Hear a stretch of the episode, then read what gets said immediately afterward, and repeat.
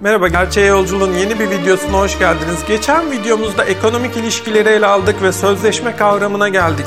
Bu videoda ise artık ekonomik hakların nasıl kazanılmış hak haline geleceğini, ekonomik mücadeleler sonucu reel dünyada gerçekten meşru bir hak haline geldiğini göreceğiz. Bunun aşamalarını teker teker inceleyeceğiz felsefi olarak.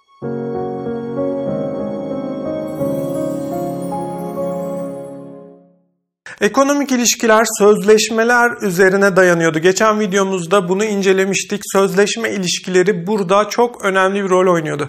Ama sözleşmeler henüz iki karşı taraf arasında yapıldığı için ve bu iki taraf keyfi olarak sözleşmeden vazgeçebileceği, sözleşmeyi farklı yorumlayabileceği ya da sözleşmeyi zorla ortadan kaldırmaya çalışabileceği için sözleşmeler henüz keyfiyete açıktır. Eğer onların üzerinde sözleşmeleri denetleyen, sözleşmeleri koruyan toplumsal bir bir kurum oluşmamışsa sözleşme ilişkileri henüz keyfiyete açık bir alandır. En basit, en saf uyumsuzluk türü şudur. İki taraf sözleşmeyi farklı yorumlar. Yani sözleşmede kayıt altına alınmış olan o anlaşılan şey farklı yorumlama sonucu bir haksızlık durumu ortaya çıkabilir. Bunun ötesinde ise karşı tarafın yanlış anlamasından değil kasıtlı olarak farklı yorumlamaya gidebilir. Ki burada bir dolandırıcılık söz konusudur. Yani karşı tarafı sözleşme yaptığınız karşı tarafı dolandırmak kastıyla hareket ederseniz burada bir dolandırıcılık söz konusu olur. Dolandırıcılık Karşılıkta henüz karşıdaki irade çiğnenmez. O irade ezilip geçilmez çünkü karşıdaki irade henüz dolandırıldığını anlamaz. Bunun ötesinde ise sözleşmeleri geçerli kılmak ya da ortadan kaldırmak ya da kendi çıkarına göre yorumlamak için zor ilişkileri devreye girebilir. Yani sözleşme yapılmıştır, ekonomik ilişki kurulacaktır, ticaret kurulacaktır ama karşı taraf kendi çıkarına göre zoru uygulayabilir.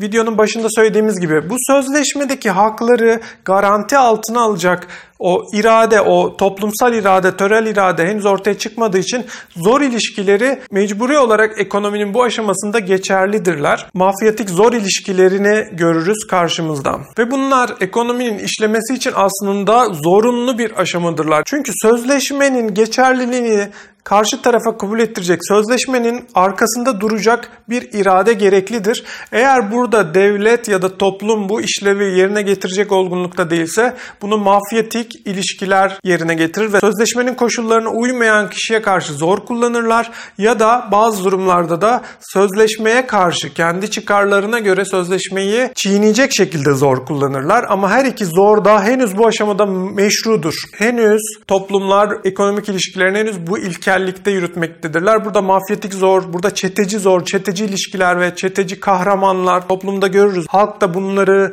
saygı duyar. Çünkü bu aşamada toplumun gelişmediği aşamada halk ekonomik ilişkileri sürdürebilmek için bu tip kahramanlara ihtiyaç duyar. Bunun ötesinde ise artık toplumun bu sözleşmenin arkasında duracak bir irade gösterdiği aşamaya geliriz. Ekonomik ilişkilerinin bir sonraki gelişme aşaması budur. Burada ilk önce öç kavramı karşımıza çıkar. Eğer sözleşme çiğnenirse toplum öç alma hakkını verir sözleşmesi çiğnenen tarafa ya da bunu haklı görür diyelim. Sonun geldi filo kavatı. Hiç belli olmaz suç memo. Babamın mübarek kanını almanın zamanı gelmiştir. Kes palavrayı. Sarıl silahına. Önce sen buyur. Vallahi olmaz. Rica ederim sen buyur. Beni üzme Silo. Hadi lan.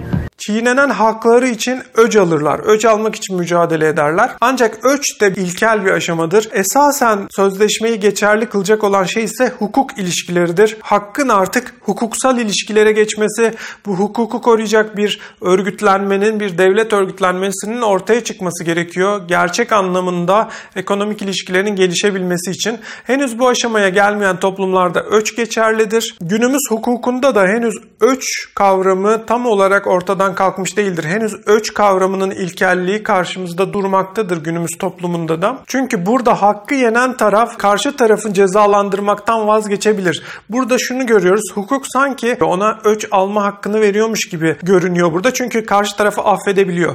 Aslında ise hiçbir şekilde cezadan kaçamaması gerekir.